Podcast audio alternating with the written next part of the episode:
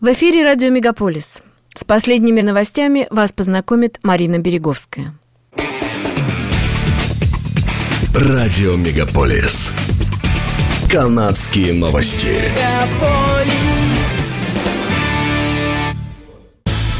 Сотни канадцев пытаются вернуться домой после отмены рейсов компании Sunwing из Мексики на прошлой неделе. И один из защитников прав пассажиров говорит, что застрявшие в Канкуне путешественники должны подумать об обращении в суд, если авиакомпания не выплатит им компенсацию.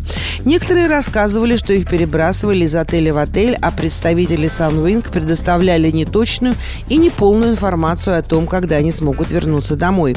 А те, кто сумел улететь, оказавшись более настойчивыми, устойчивыми, заявляли, что летели на полупустых самолетах, в то время как другие люди продолжали находиться в неведении в чужой стране.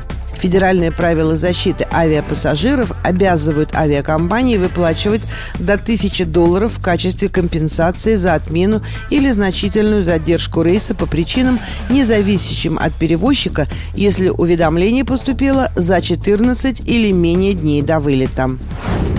По решению властей США с 5 января пассажиры из Китая должны будут предоставлять отрицательный тест на коронавирус, который был сдан не ранее, чем за двое суток до вылета. Меры предусмотрены для всех пребывающих в возрасте от двух лет. Аналогичные ограничения ввели ряд других стран. Канада пока не вводит никаких новых требований по тестированию людей, прибывающих из Китая. Китайские власти, в свою очередь, сняли запрет на поездки, несмотря на рост заболеваемости в стране стране. Некоторые ученые опасаются, что всплеск заболеваемости COVID-19 в Китае может привести к появлению в мире нового варианта коронавируса, который может быть не похож на те, что циркулируют сейчас. По данным Агентства общественного здравоохранения Канады, в этом году жители страны, нарушившие федеральные правила карантина, введенного в связи с пандемией, были оштрафованы на сумму не менее 15 миллионов долларов. Но неясно, сколько из них будет оплачено.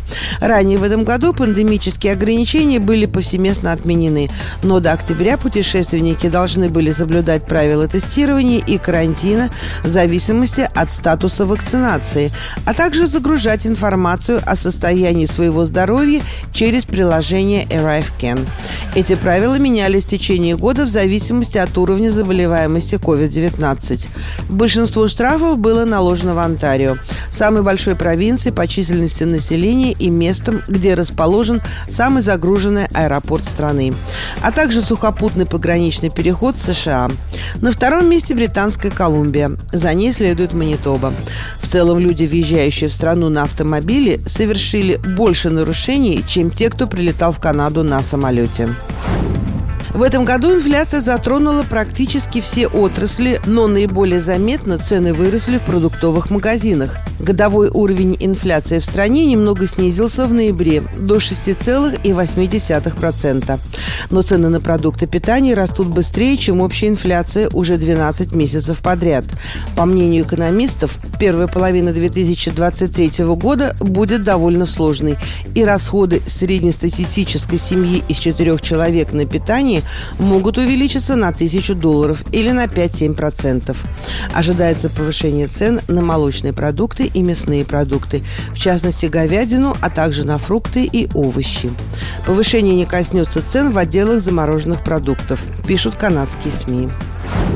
После серии повышений процентных ставок в течение текущего года средняя цена дома в Канаде снизилась более чем на 180 тысяч долларов с момента достижения пика в феврале. Это смягчение рынка представляет собой переход к более точной оценке стоимости жилья, говорит Моше Ландер, профессор экономики из Университета Конкордия в Монреале.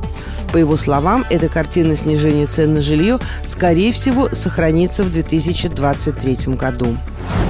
С 1 января фармацевты в Онтарио смогут выписывать рецепты на препараты, направленные на лечение 13 наиболее распространенных заболеваний прямо в аптеках и без назначения врача, сообщила министр здравоохранения провинции Сильвия Джонс.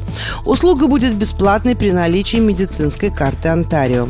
Согласно Министерству здравоохранения, в перечень данных заболеваний входят аллергический ринит, кандидоз, дерматит, конъюнктивит, герпес на губах, укусы насекомых, растяжение и деформации, инфекции мочевыводящих путей и другие заболевания. В Минздраве заявили, что данный шаг не только упростит жизнь жителям Онтарио, но и уменьшит нагрузку на медучреждения провинции. Популярные зимние гуляния, начавшиеся в Дистилли Виллидж в Торонто 17 ноября, завершатся в эту субботу, 31 декабря, музыкой и фейерверком на площади Тринити. Вечеринка с живой музыкой обещает быть впечатляющей. Она продлится с 7 вечера до полуночи. Ведущим будет Дева Браун. Выступит также гитаристка и певица Пейдж Армстронг. В новогоднюю ночь с 9 до полуночи билеты подорожают до 20 долларов плюс налог. Цена включает в себя праздничные сувениры. В Distillery Winter Village всю неделю по-прежнему будет стоять рождественская елка высотой 51 фут. Вся в игрушках и гирляндах. Будут работать магазины под открытым небом, киоски с едой и 7 баров. Вход в исторический район Distillery, который находится рядом с перекрестком улиц Парламент и Милл Стритс, бесплатный с 10 утра до 4 часов вечера. После 16 билеты для всех посетителей в возрасте от 10 лет стоят 11 долларов плюс налог. Редакция радио «Мегаполис Торонто» поздравляет всех слушателей с наступающими новогодними праздниками. Всем счастья, здоровья и хорошего настроения. С вами была Марина Береговская. Не переключайтесь.